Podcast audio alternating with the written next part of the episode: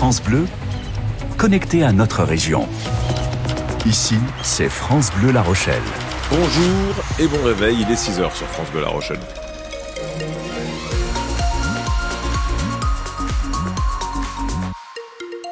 C'est Gorka Blanco qui m'accompagne pour les infos. Salut Gorka, bonjour. Bonjour Eric, bonjour à tous. Voile nuageux qui s'épaissit au fil des heures. Ça c'est le menu météo. En fin de journée, le, ciel est couvert, mais le temps reste sec a priori euh, aujourd'hui. On avait dit ça aussi hier, mais on a eu euh, quand même quelques pluies par moment. Faut toujours prévoir le parapluie pas très loin.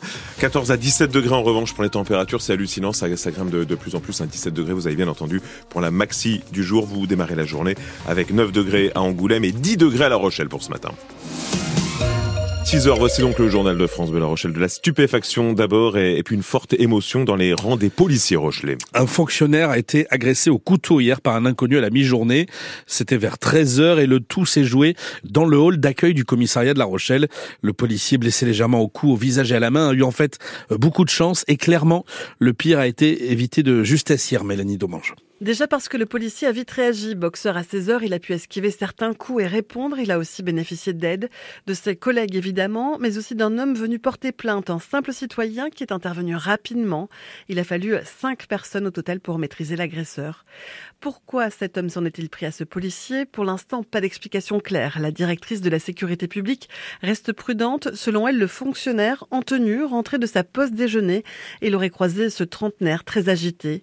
Une chose est sûre, cette a fortement choqué. Ce qui est navrant, c'est de voir que même au sein du commissariat, qui est quand même notre maison, on n'est pas assez protégé, dit le syndicat Alliance. Si on avait un portique, ça pourrait être évité, disent plusieurs syndicalistes d'une même voix, ou au moins les risques seraient réduits. Mélanie Domange. Le parquet de La Rochelle a donné davantage de détails hier soir dans un communiqué sur cette agression d'un policier au couteau en plein commissariat. Le mis en cause est en fait né en 2002. Âgé donc de 22 ans, il vivait chez sa mère à La Rochelle. Très agité au moment de l'agression, on le disait. Les policiers venus aider leurs collègues ont dû utiliser un taser, un pistolet à impulsion électrique à plusieurs reprises avant de réussir à le menotter.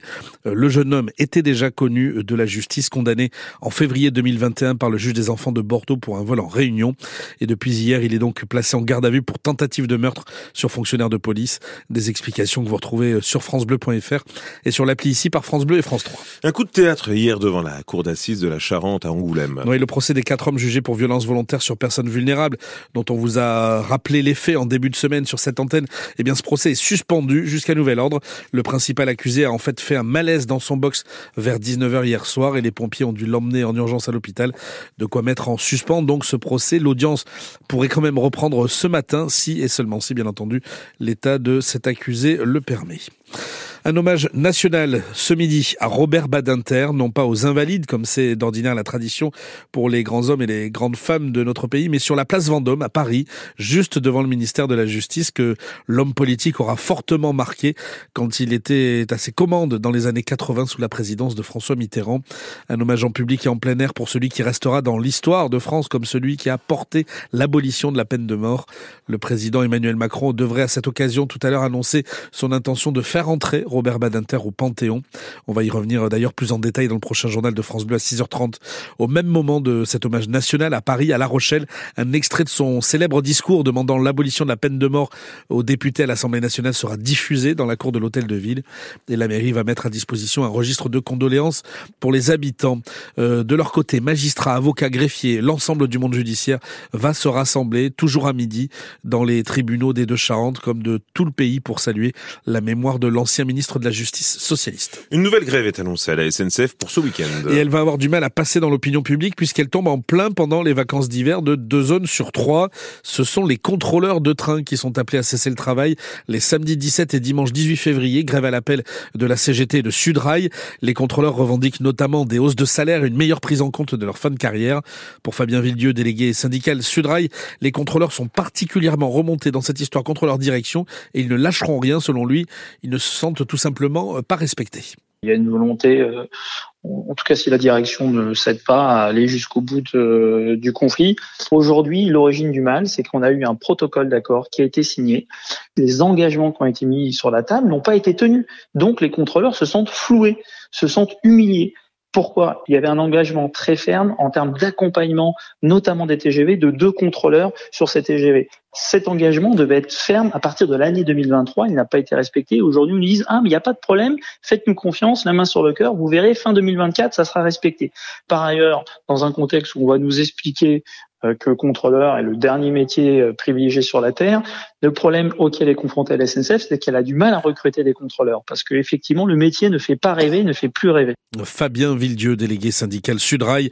Les premières prévisions de trafic pour ce week-end seront dévoilées dans la journée par la SNCF. Le mouvement, en tout cas, s'annonce très suivi puisqu'on parle de 70 à 90% des contrôleurs en grève durant le week-end. L'hôpital de Sainte est contraint de revoir à la baisse ses activités dans les services de maternité et de pédiatrie. Oui, conséquence encore une fois du manque persistant de médecins pédiatres ces derniers mois. Le centre hospitalier saint souhaite privilégier les accouchements les moins complexes et du coup déplace des moyens jusque-là réservés aux soins intensifs en néonatologie.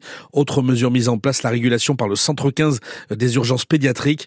L'accès direct aux urgences des enfants n'est plus possible qu'en journée, entre 9h et 17h et en semaine.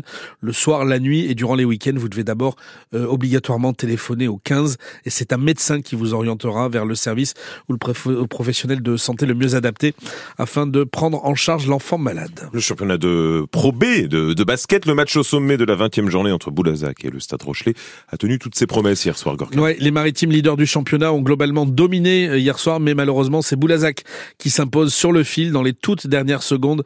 Un succès à domicile pour les Périgourdins, 73 à 70 dans ce qu'on appelle en basket le money time. Scénario très cruel pour les jaunes et noirs et qui a bien du mal à passer à chaud au vu des décisions arbitrales. Gaëtan Claire, le capitaine du Notre première mi-temps est moyenne, elle n'est pas dans ce qu'on veut. On laisse trop de, tirs ouverts, c'est pas, pas ce qu'on voulait. On était très bien en deuxième. Je pense qu'on mène quasiment 39 euh, minutes 40, presque, je sais pas. Et voilà, il y a une fin de match quand même euh, qui reste en travers de la gorge sur une ou deux décisions arbitrales qui sont euh, très incompréhensibles, qui donnent le match. C'est dommage parce que c'était un super match et beaucoup d'intensité. Et euh, ça gâche, nous, ça nous gâche un peu notre fin de match. Il y a beaucoup d'amertume alors qu'on a pris énormément de plaisir à jouer ce match.